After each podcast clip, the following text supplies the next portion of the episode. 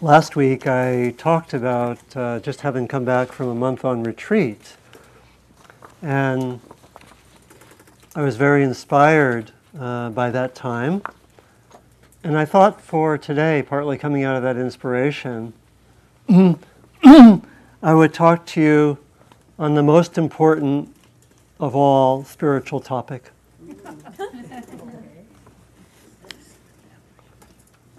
What do you think it is? what, what might I be g- going to talk about? Love? Love. Love. Love. Compassion. Compassion. Awareness. Awareness. Joy. Joy. Impermanence. Hmm? Impermanence. Meditation. Action. Meditation. Balance. What? Balance. Balance. Humor. Well, those would all be great topics.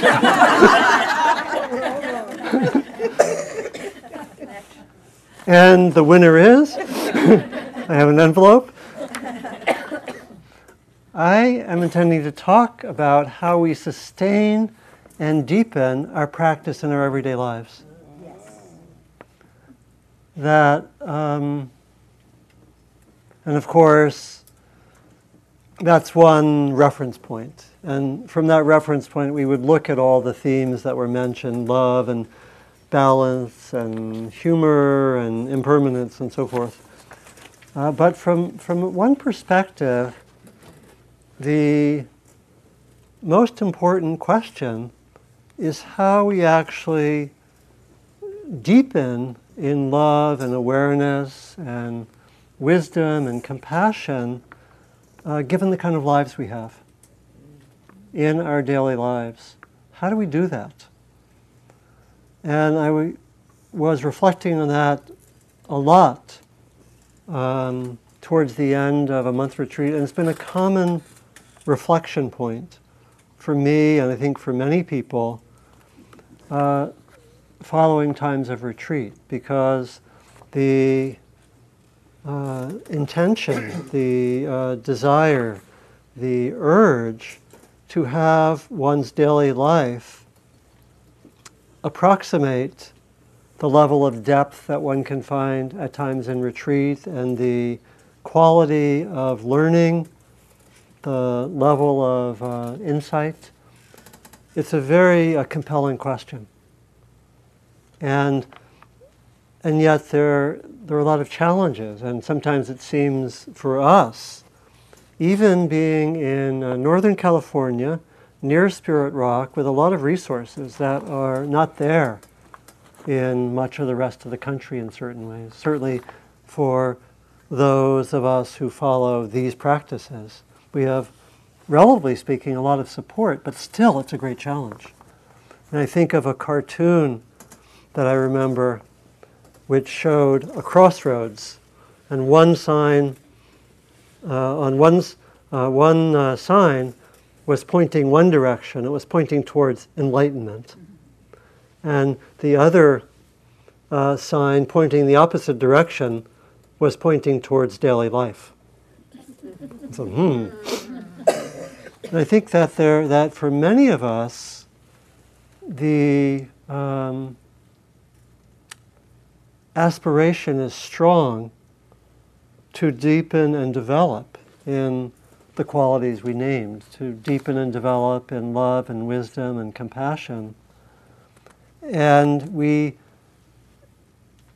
don't really have a very clear alternative than to try to do it in our daily lives.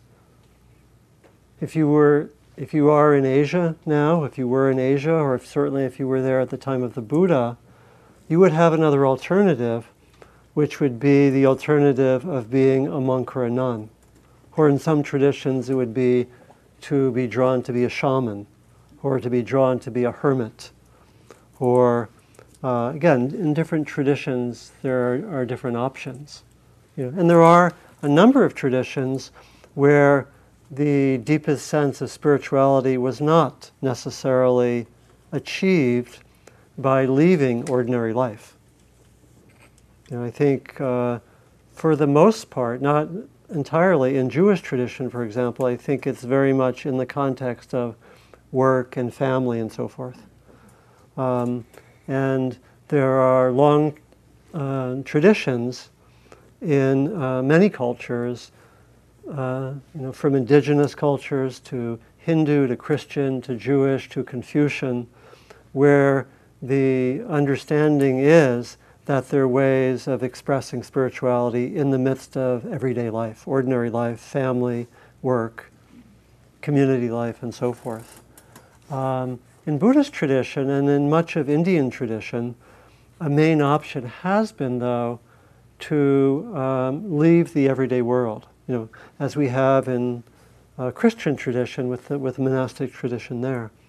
And I remember a discussion that I had with a with a person named Achan Panyavaddho in Thailand uh, uh, over 20 years ago, when I had just come from being part of gatherings for for people who were bringing together uh, meditative work with um, engagement in the world, with people people actually mostly Asian, all over Asia, but also Westerners. And I and then I went to stay at a, a monastery. Um, where the main teacher was, uh, was Achan Mahabua, one of the great teachers, recent teachers. I may speak about him you know, next month. And uh, Chan Panyavaddho said, you know, helping others is all fine and good. But we're here to uproot the defilements, greed, hatred, and delusion. And we don't think that you can do that so well out there in the world. There's too much distraction. There's too much uh, busyness. There's not enough support he said. And I took that as a kind of a challenge because how could, because uh, the suggestion was that the, the spirituality that we would follow being in the world would be, in a sense, second rate. Right? And I, and I think many of us, feel called to um, a deep uh, cultivation of wisdom and love and compassion and somehow doing it in the midst of this world. And I think that's really, that vision is also the primary vision that uh, animates Spirit Rock.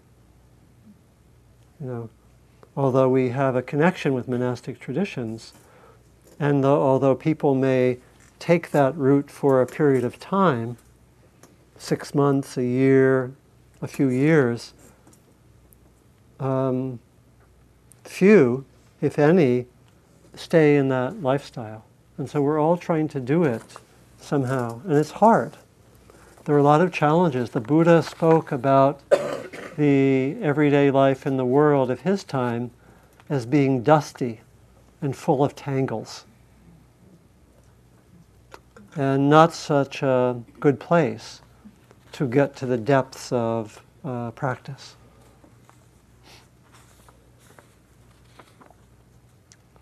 He said that uh, to go deeply is to go against the stream, a phrase he used. It's to go against the primary currents of the world and of our conditioning. And that's a big thing. This is from uh, Stephen Batchelor. The Buddha described his teaching as going against the stream the unflinching light of mindful awareness reveals the extent to which we are tossed along in the stream of past conditioning and habit. The moment we decide to stop and look at what is going on, like a swimmer suddenly changing course to swim upstream instead of downstream, we find ourselves battered by powerful currents we had never even suspected, precisely because until that moment we were largely living at their command.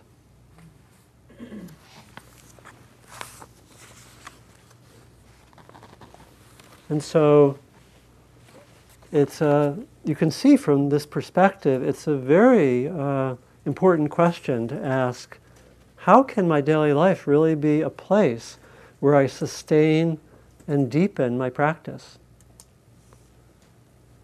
And I, I wanted to um, you know, start by just asking you if you can tell me what supports your daily practice, and if you can maybe just say something, just say it very, very briefly, like in two or three words, two or three, four words. What helps you? And you can name anything, and just, yeah, please. Coming here. Coming here, you know, being part of a community. Please. Having free time and not being so busy. Having free time and not being so busy. And maybe I'll, I like, how many can relate to that? okay. And- okay, please. Being in a room as a therapist. Being Being in a room as a therapist. being in, in a room as a therapist that that um, that connects that becomes a practice is that what you're saying yeah yeah please Uh, meditating at the same time every day. meditating at the same time every day have a regular routine please clearly formulated intentions that I repeat daily. yeah clearly formulating intentions that are repeated daily yeah please Um, I actually look at driving as an opportunity to Yeah. practice deeply. Taking uh, driving as a place of practice please Being in nature. being in nature yeah Um, my yoga and qigong practice. yoga and qigong, yeah, mindfulness of the body, in part, yeah. Uh, others, please. Yeah, Expressing gratitude. expressing gratitude, yeah. Yeah, so that's those are great supports, and um, what I'd like to do is actually talk about three levels of um, supports for daily life practice.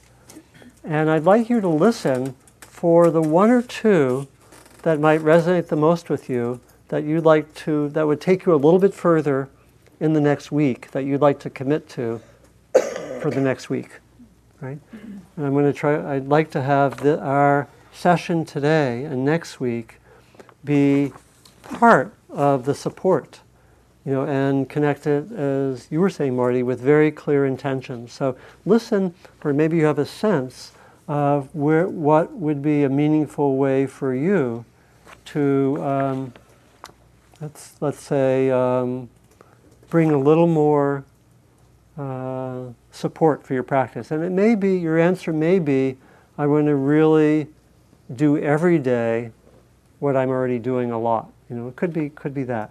So it doesn't. For, so it's really to listen for what your own intuition says is a way. If you, if this resonates with you, some of you may say, "I have a really busy week next week. Too much happening. It's not the best time to do this experiment or this support, but maybe it is." Okay. So I want to talk about three levels. The first I'm going to call foundational. The second I'm going to call intermediate. And the third I'm going to call advanced. Okay, so we're going to have the advanced teachings today. Okay. And, and um, there's going to be a, probably a little bit of arbitrariness as to what goes in what category. But I'm going to share some of what has worked for me, some of what I've, I've um, been aware with, been aware of myself and what I use. So foundational practice is probably familiar for to many of us. This is what we often mention at the end of retreats. We often mention it uh, in groups like this. Many of the items were mentioned here. But for, for some of us, getting stronger on the foundations may be exactly what calls you right now. Okay? So um, those foundations are first having a daily practice and having a regular daily practice. It's probably the first support that we typically mention in, in these kind of settings. Uh, just having a protected time when you go, we could think of that daily practice or the practice we do here, think of it as a training period. It's a time when you have a protected setting and you train, you practice further in some of the core capacities. And that is essential. And the uh, impact of that training session appears mysteriously often in the rest of the day. What explains that fact that some moment you're walking and you suddenly say, oh, mindfulness? It's mysterious, right? Where you're walking up the stairs and you suddenly come out of a thought train and you're present.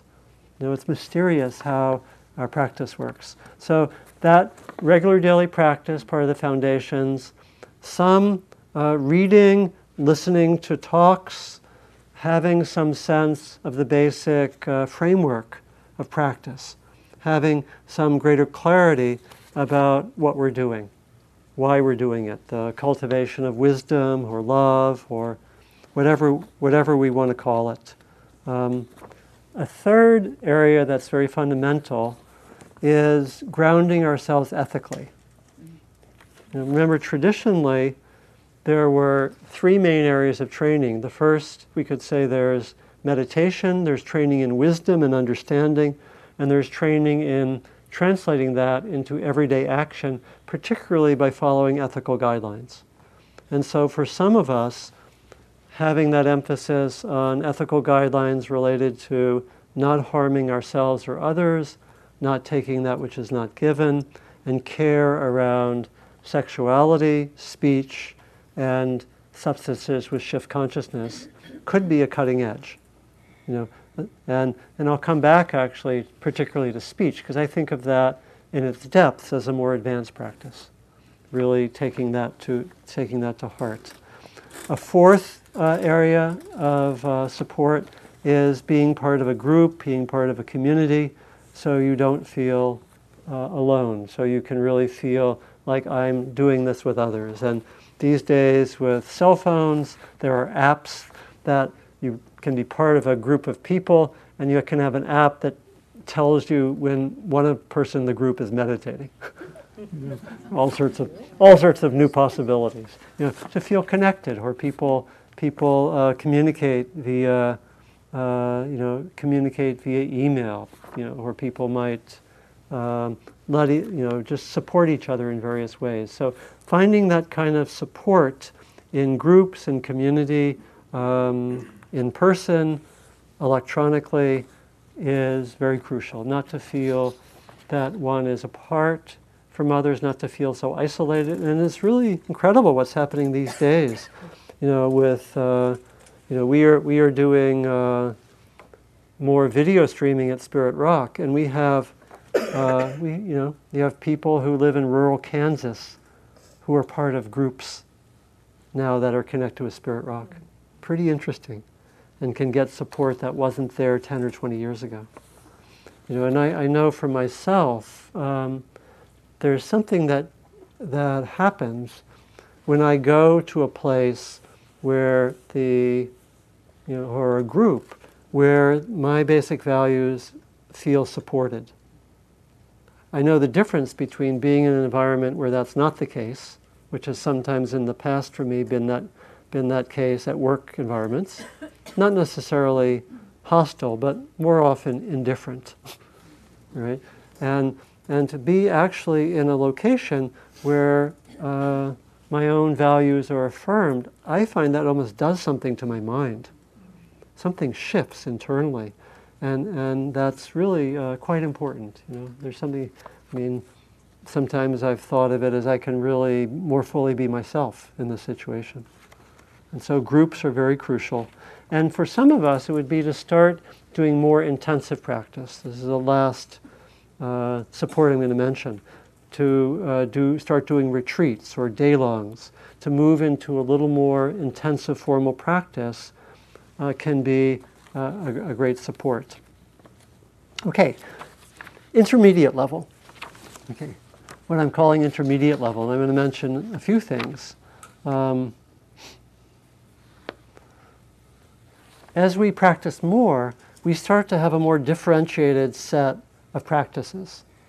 And, there, and, and the practices we have are, are a kind of a cross training, that we have uh, a way in which we might have loving kindness practice. We might have a whole series of heart practices. We might be able to practice forgiveness, compassion, cultivate the heart, also cultivate mindfulness, cultivate wisdom. We might uh, also be doing psychological work, you know, that, that, we might be seeing the complement between psychological work and our spiritual practice. And you know, one of the areas that that where, the, where there's an overlap is the area I teach a lot on, which is the, the working with the judgmental mind, where we start to see we start to go more deeply into our own patterns, and we may have a we may have a sustained connection of psychological work and spiritual work. And we also start to bring our uh, practice more and more into our work, our relationships, our lives in the community, our driving. You know, I was also reflecting this morning, and you know, in preparation for the talk, I was reflecting that um, one interesting uh, practice that I've been doing since that, that I think I'm doing a little more clearly since being on retreat is that I take all red lights as an opportunity to come back to mindfulness, rather than what's the other alternative for being at red lights? getting, you know, wanting it to change as soon as possible and kind of being a little bit on edge or whatever we call it. And so it's very interesting practice to say, ah, a red light. now, of course, you know, it's wise to set up your trip so that you can be here on time or be where you're going on time. So that particular practice is best done coupled with wisdom and skillful, skillful planning of trips which is not something that the Buddha talked about. We have to work that one out ourselves somewhat. But, um, but yeah, so we find, we find these ways to uh, bring mindfulness into the flow of daily life, you know? And we, we may have different practices or habits, you know? Uh, I don't have it now, but for a long time, I would take uh, a walk after uh, lunch when I could, you know, not always possible, and just come back to walking meditation you know. Or I remember when I was first studying meditation, I was a student, and I was frustrated by not having enough time for meditation. And at a certain point, I was living in Boston, and I didn't have a car, and I walked a lot. I took public transportation, and I said, I'm going to have all my moments of walking, which were quite considerable, be walking meditation. And suddenly, I had a lot more time for practice. You know, so we might each find ways to bring the mindfulness, the, the practice into daily lives. Being a therapist, right? You were saying it's some of it, some, some work is very, very well suited for having mindfulness and loving kindness. Being a therapist or in a helping profession, I think a doctor, a nurse, um, I think is very well suited. You know, being, uh, being a teacher, being in some ways helping others where you can be present. Some some of those, uh, those of us who do manual labor also can be quite well suited because we can be more grounded in the body. The hardest work is where we're on the computer a lot.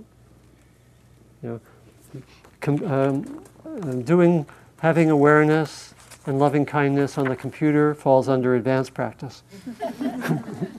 okay. okay. So um, some others that are that come under this intermediate level. Um, one is um, actually looking at the priorities of one's life. And something that happens, I think, at this intermediate level, we start asking, how am I using time? Do I want to surf the internet quite as much as I do now? It's actually a significant issue when I talk one on one with people. For maybe 15 or 20% of the people, it's actually how they use their time, how late they stay up, which sometimes impacts the opportunity for practice in the morning. And for a lot of people, that sense of prioritizing becomes actually a very significant part of practice. And, uh, you know, I, I reflected last week that for me, almost invariably doing retreats, I come to the reflection I'm too busy. You know, and um, and it's true for many of my colleagues, you know, and I think it's some, somewhat endemic in the culture. And probably even for people who are retired. Are there any people here who are, who are retired and not working actively who find themselves too busy? It's interesting, isn't it? Right? How is that possible? You know, um, and so prioritizing and actually having a time to stand back and look, how do I actually use my time? Am I really using my time in service to my deeper values in the way that, that I most want. And I find, again, working with people one on one, that's a question a lot of people ask. And sometimes it's a question of what is maybe an old habit from the past, or what can I drop, or what is less essential. And sometimes that's hard. Sometimes that's painful to do. But it's that kind of prioritizing. Um, this is from the Sufi poet Hafiz. We have not come here to take prisoners, but to surrender ever more deeply to freedom and joy. We have not come into this exquisite world to hold ourselves hostage from love. Run, my dear, from anything that may not strengthen your precious budding wings. Run like hell, my dear. I think there's probably, I don't know whether that's a literal translation, but run like hell, my dear, from anyone likely to put a sharp knife into the sacred, tender vision of your beautiful heart. So, strong language. Run from anything that may not strengthen your precious budding wings. Run from anyone likely to put a sharp knife into the sacred, tender vision of your beautiful heart. So we prioritize. Sometimes it's helped by reflecting, and this is a traditional practice, reflecting on impermanence. And sometimes even reflecting on death. Very traditional practice can be a practice one does five or ten minutes a day. Traditionally, this was a, an aid to prioritizing, to bring the fact of one's own impermanence, one's own uh, death into awareness so that we actually use it not so much to become um, depressed or morbid, but actually uh, to help us be uh, more alive and, and to live according to our priorities. Another uh, intermediate type of practice is what Marty mentioned working with intentions. Working more and more with intentions and seeing how powerful intentions are as a support for daily life. So, for example, it could mean going to a meeting and saying, I will um, intend to use skillful speech during this meeting. You know, or I will stay connected to my body as much as I can as I speak. You know, uh, I, I often have gone to meetings and I actually put the guidelines for wise speech on a piece of paper right in front of me and I look at them you know, or I actually had those on the wall near my telephone. And I've, some, I've often told the story of, um, for a period of time, I would look at the uh, guidelines on my wall for skillful speech. Phone would ring, I would say, I'll be truthful, helpful, come from a good heart, good timing, hello. you know, things like that, you know, can help. And or just having the intention for a particular activity. You know, and, and the, the intentions don't, do not ensure at all that will actually be that way, but they help, right? They help. It might be before a difficult conversation, I will have an intention for how I'd like to be. Something like that. Or we can set intentions in the morning. Or I mentioned last week how I love to practice. I love the practice, which I do during the retreat and some extent during daily life, where actually I would go to the bench that we established for my father after he died, and I would talk with him, and he would generally give me guidance, which, which were in the form of intentions, like today, okay, keep it simple, or keep on going, or just stay present, you know, or something like that. And we can actually work with our own intuitive wisdom voice. And I think I may maybe next week bring in some guidance on how to do those practices. You know, working with one an inner wisdom guide that can help help with intentions. A big aid, and I don't know whether this is more intermediate or more advanced, a big support for practice is taking challenges as opportunities for learning and practice rather than as curses and problems. Now, this is, again, when we start to do that, our learning accelerates. From the Tibetan uh, Lojong teachings, take all obstacles as the, as the path of practice. Or there's a line, let's see, this is a line from, also from Tibetan tradition. This is a, a traditional phrase. When the sun shines and the belly is full, I look like a Dharma practitioner. but when faced with trouble, my faults are exposed. when the sun shines and the belly is full, I look like a Dharma practitioner, but when faced with trouble, my faults are exposed. And so we can take, actually take difficulties or challenges, uh, and we've mentioned this from time to time, as another uh, opportunity for learning, another opportunity for um, seeing something about where I get stuck. And so, again, when we actually have interest in a place where we get stuck or a difficulty, uh, something accelerates. Another practice that I often do and have, I think I've talked about it some in the past. I learned it a long time ago um, when I was um, part of a group called Revisioning Philosophy. I think some of you know in my past I taught philosophy at universities for seven years. It's like some archetypal number of years.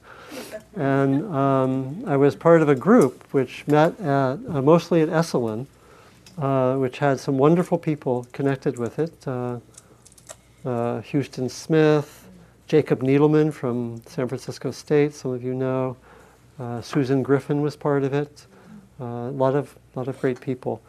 And um, nonetheless, we found that when we had differences, we see people didn't seem so wise when we had different views. And I remember Robert McDermott, who later became president of CIIS, he brought this practice in saying, take the noticing of a difference of views as a starting point for inquiry rather than as a starting point for war. What can I learn from this person? Why am I so negative towards this person's view? You know, what can I learn? What's there in my history that makes me like this? Again, it's not giving up our view per se, but it's take it's really taking a challenging or situation where we might go into a habitual pattern as learning. So you see, all of these are contributing to daily life being more alive, right? And say, oh, a challenge, right? Now we have to have a certain degree of stability and confidence before we take challenges as practice, right? That's understandable. So that's why I'm calling it a more intermediate or advanced practice. And then I think there are a lot of ways that we can support ourselves, um, uh, not so much by what we do internally, but by what we might call external supports. You know, and this we've already mentioned groups, so this might be having further support by groups with groups. It might be having one person that you check in with once a week or twice a week or you exchange emails with. I know Sylvia for, I don't know if she still does it, but for a long time, she exchanged emails, I think, with Carol Wilson, and they both did it around gratitude practice. So there are all sorts of ways to find further support. I've several times had regular uh, times talking with uh, peers about my own practice. Also, in this category would be finding a teacher, working with a teacher one on one, or a mentor to help one. And that can really quicken, as you know, that can quicken our, our development. And from psychology, we have the concept of uh, transference. You know, there's some, some energy that gets formed when we work with a mentor that we really respect. Something happens, right? I know when I've been a mentee, uh, I've been really uh, interested in those meetings, and it's really, and I've said, I, I don't know if I said it quite this way, but I sometimes would say, you know, I'd like to be a little as together as I can be for that conversation, right? And so it actually supported practice. Or another kind of support might be, I find that I'm quite interested in, is how does my actual living environment or work environment, in terms of the level of beauty, the lack of clutter, how does that support my practice? It's been something I, I have many times, as I've mentioned, after retreats, embarked on campaigns of interior decoration. I, I really like that term. It really, I, I, you know, what is spiritual practice but interior decoration? you know.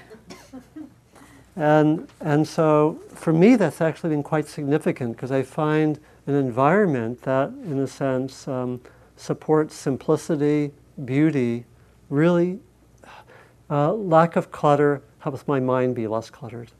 And what is my external environment but an expression of my own mind, right? And so that can be uh, a real interest for people. Um, okay, advanced. Ready? a, few things for advanced. And again, a little bit arbitrary to classify these in advance. And I'm actually pro- I'm trying to mention some main themes. I probably could take 10 weeks and go through a whole list, you know.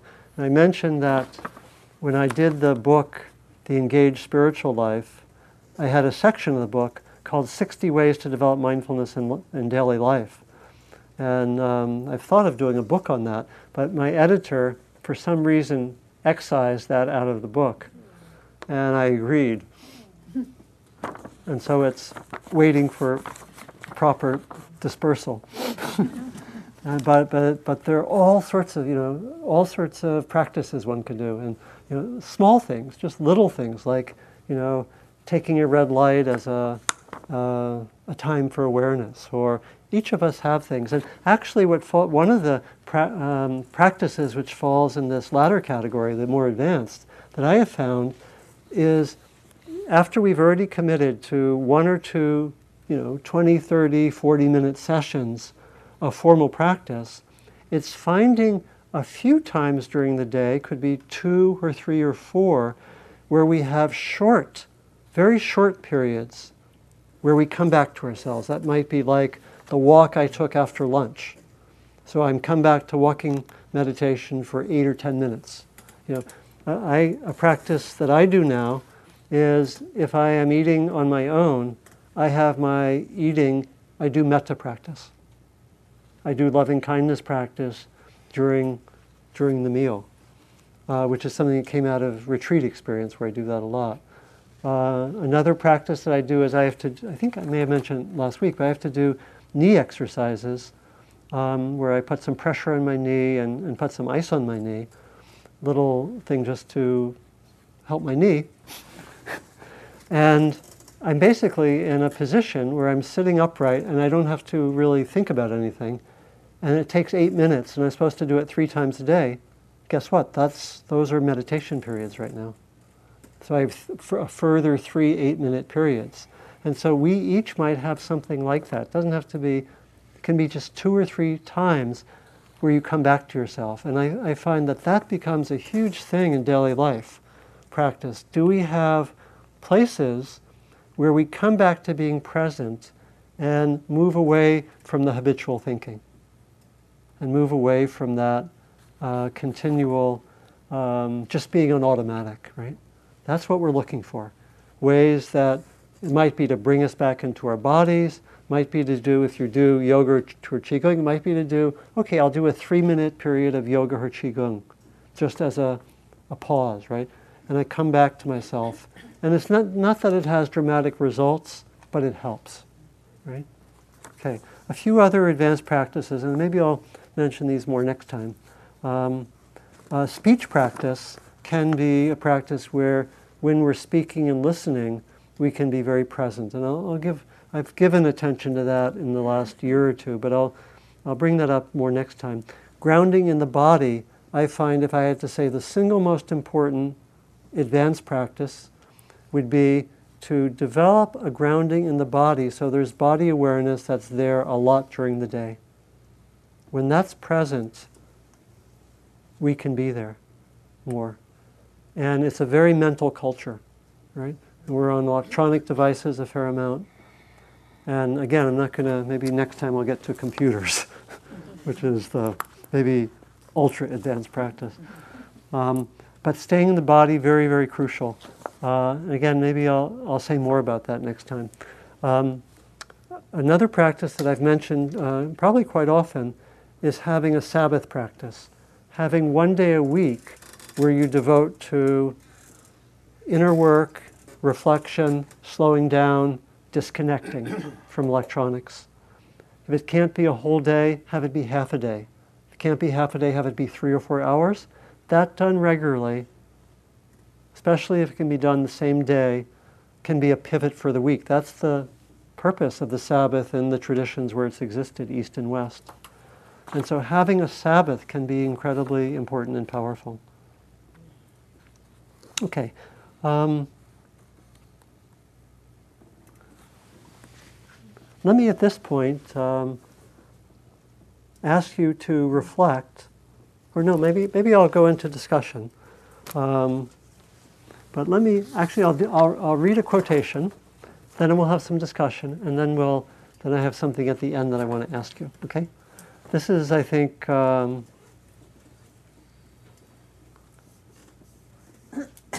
this is, I think, a way of summarizing everything. This is called Hokusai Says. It's a poet named Roger Keyes. Hokusai says, look carefully. He says, pay attention, notice. He says, keep looking, stay curious. He says, there is no end to seeing. He says, looking, look forward to getting old. He says, keep changing. You just get more of who you really are. He says, get stuck, accept it, repeat yourself as long as it's interesting. He says, keep doing what you love. He says, keep praying. He says, every one of us is a child. Every one of us is ancient. Every one of us has a body. He says, every one of us is frightened. He says, every one of us has to find a way to live with fear. He says, everything is alive shells, buildings, people, fish, mountains, trees. Wood is alive, water is alive. Everything has its own life. Everything lives inside of us. He says, live with the world inside you. He says, it doesn't matter if you draw or write books. It doesn't matter if you saw wood or catch fish. It doesn't matter if you sit at home and stare at the ants on your veranda or the shadows of the trees and the grasses in the garden. It matters that you care. It matters that you feel. It matters that you notice. It matters that you attend to the life that lives through you. Who wrote that? Roger Keyes. K E Y E S.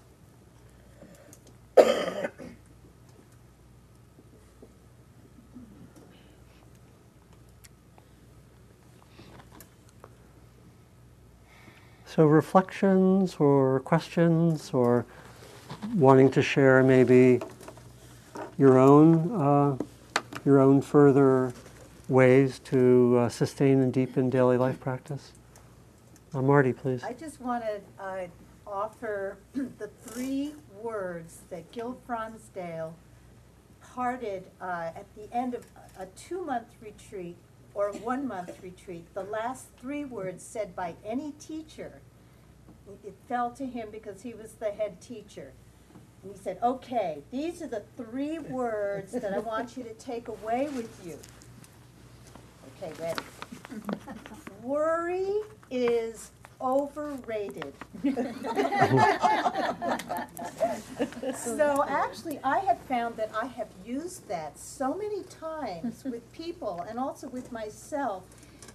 What it does is it helps to keep you grounded in the present, being right where you are, dealing with whatever is going on right now in this moment, rather than sort of leaning forward into the future of five minutes from now, two hours from now, tomorrow, whatever it is. It just helps to keep grounded in the present. Yeah, beautiful. Yeah, and it's really connected with, you know, we could also say uh, a core practice is um, dependent on mindfulness, but it's really being familiar with our own habitual, especially negative thoughts, habitual, negative, repetitive thoughts, and um, developing interest in them and eventually the power to um, not let them last too long. Yeah, please. Well, I am um, trying to figure out the meditation, basic meditation. Yeah. I really enjoy the walking meditation. Yeah. I, I really enjoyed sitting here. And I enjoyed when I could say planning, fantasy, Yeah, memories, and then feeling very calm and coming back to it. Yeah, and parts in the body being very calm. So I felt it was sort of exciting. I had some yeah. uh, ideas about what to write or what to say Yeah. know, later on. Is that really where I'm, what I'm uh, aiming for, or am I aiming for just uh, a quietness of mind completely. The, the uh, question is, is about am I aiming to kind of have a, a meditation where my mind is, in a sense, active, noticing what's happening, labeling, planning, remembering, fantasizing, noticing this, noticing that? Or is the aim really to have a quiet mind? Uh, the, the aim of our practice is to respond appropriately to whatever is happening. And so um, there's a very important role for learning that more, in a sense, active kind of meditation. Some kinds of meditation are quite active. They, they uh, develop certain capacities, like um, the mindfulness in which we label, use a label, which is one technique. We label planning, remembering, and so forth, is a very skillful tool that helps us to see more clearly what the whole range is of our experience, to notice it, to not be taken away by it, to have some way, we might say, observing or being a witness to what's there.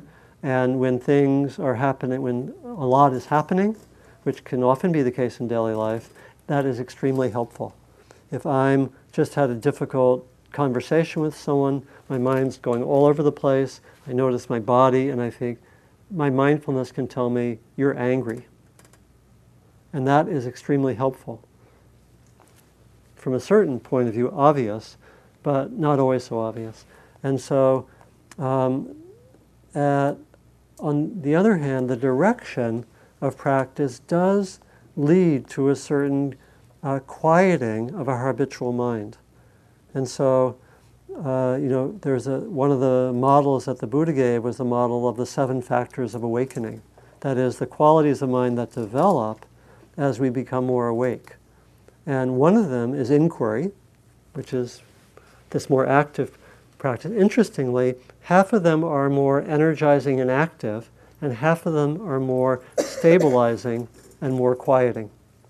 And so there's really that balance. And as the practice develops, we work through some of our habitual tendencies and we actually can be more quiet. So that the awake mind tends to be quiet. But sometimes the quiet means that there can be a lot happening, but there's just like no reaction. Yeah, interesting. Uh, great question. Thank you. Any sharings of what you find you find helpful, or anything, any of the techniques that I mentioned or approaches that you want to hear more about, for your own purposes, please. I had some challenges this week working with people that I work with in a one-on-one level. Yeah. And, um, and today has been very helpful in directing me, helping direct me. Yeah. So that I can stay focused and stay centered. Yeah, yeah. So having uh, more tools for staying focused and centered in the midst of challenges. That is one of the great fruits of our practice. You know, it really changes so much. Yeah.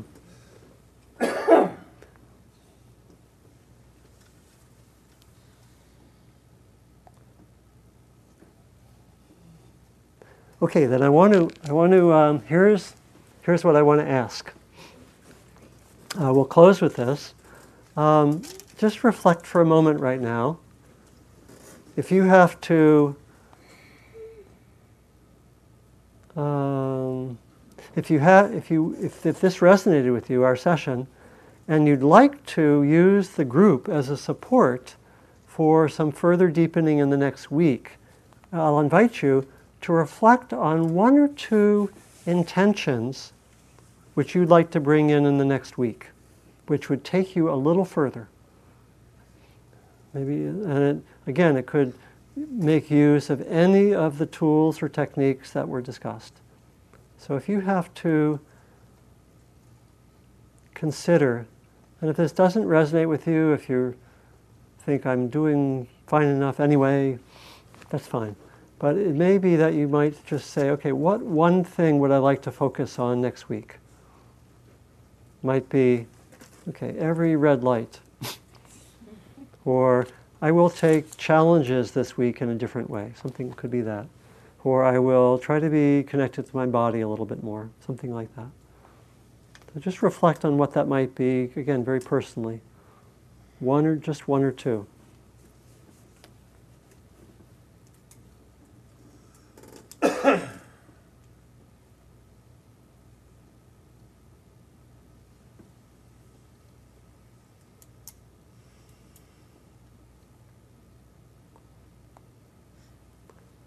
And now I'll invite you, if you wish, to speak your intention to the group. Uh, just in maybe uh, three or four words, if possible, so, so we could have a few people speak. And I'll mention that intentions expressed publicly take on more power. because someone, well, for the obvious reason, some obvious reasons, some- some less obvious. Okay. Anyone like to share? You can just speak up. You don't have to maybe. Re- Mindful speech. mindful speech. Tune into my body. Tune into my body. Quiet, quiet time in the midst of busyness. Quiet time in the midst of busyness. Taking challenges as learning opportunities. Taking challenges as learning opportunities. Beautify. Beautify. Prioritize. Prioritize. Maintaining curiosity. Maintain curiosity. Beautiful. Look more closely at where fear underlies anger. Look more closely at where fear underlies anger. Acting with compassion. Acting with compassion. Finding time for practice. Finding time for practice. Yeah. Setting limits. Setting limits. Yeah. Please. Showing loving kindness to myself. Showing loving kindness to myself. Yeah. Yeah. Maybe one or two more? Do yoga during the day. Do yoga during the day. Formal compassion practice. Formal compassion practice. Focus on opportunities for awareness. Focus on opportunities for awareness.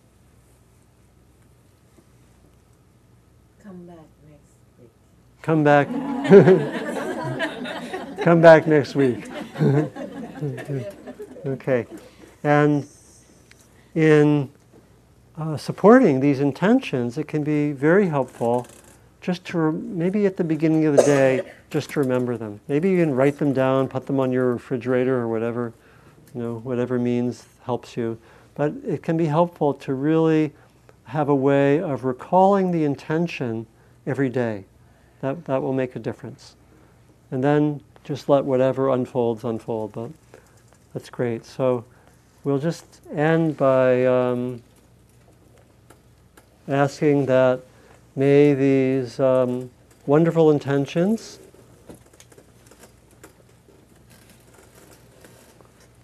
be supported by the fact of them being brought up in our in our group and heard, and may all the uh, unexpressed intentions also be supported very strongly. May the intentions have fruition, and may they support our own cultivation of wisdom, of compassion, of love. And may they also extend outward to be helpful to others, ultimately to all others.